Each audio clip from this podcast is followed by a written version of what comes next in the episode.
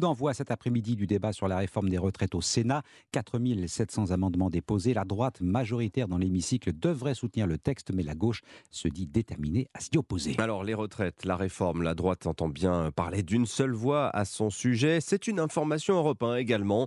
Le président du Parti Les Républicains, Eric Ciotti, veut remettre de l'ordre dans la maison LR. Il l'a annoncé hier au cours d'une réunion avec la direction du parti. Il veut des états généraux d'ici juin. Objectif réarmer idéologiquement LR en en vue de la présidentielle de 2027. Alexandre Chauveau, le patron, veut tirer les leçons de l'imbroglio sur les retraites. Oui, le président des Républicains ne veut plus voir son camp afficher ses divisions. Les États généraux du mois de juin doivent ainsi définir la ligne officielle du parti sur toute une série de sujets, les retraites, mais aussi l'immigration ou l'environnement.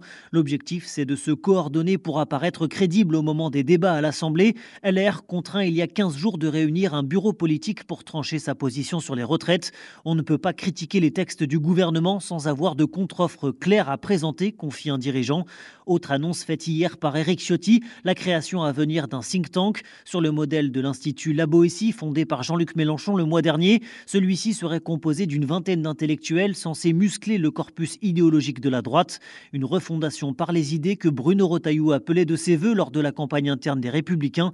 Le sénateur de Vendée et Éric Ciotti signent ainsi leur rapprochement, facilité par l'éviction d'Aurélien Pradier de l'organigramme il y a dix jours. Aurélien Pradier, dont les proches boycottent désormais les réunions au siège en attendant un rendez-vous avec Éric Alexandre Chauveau du service politique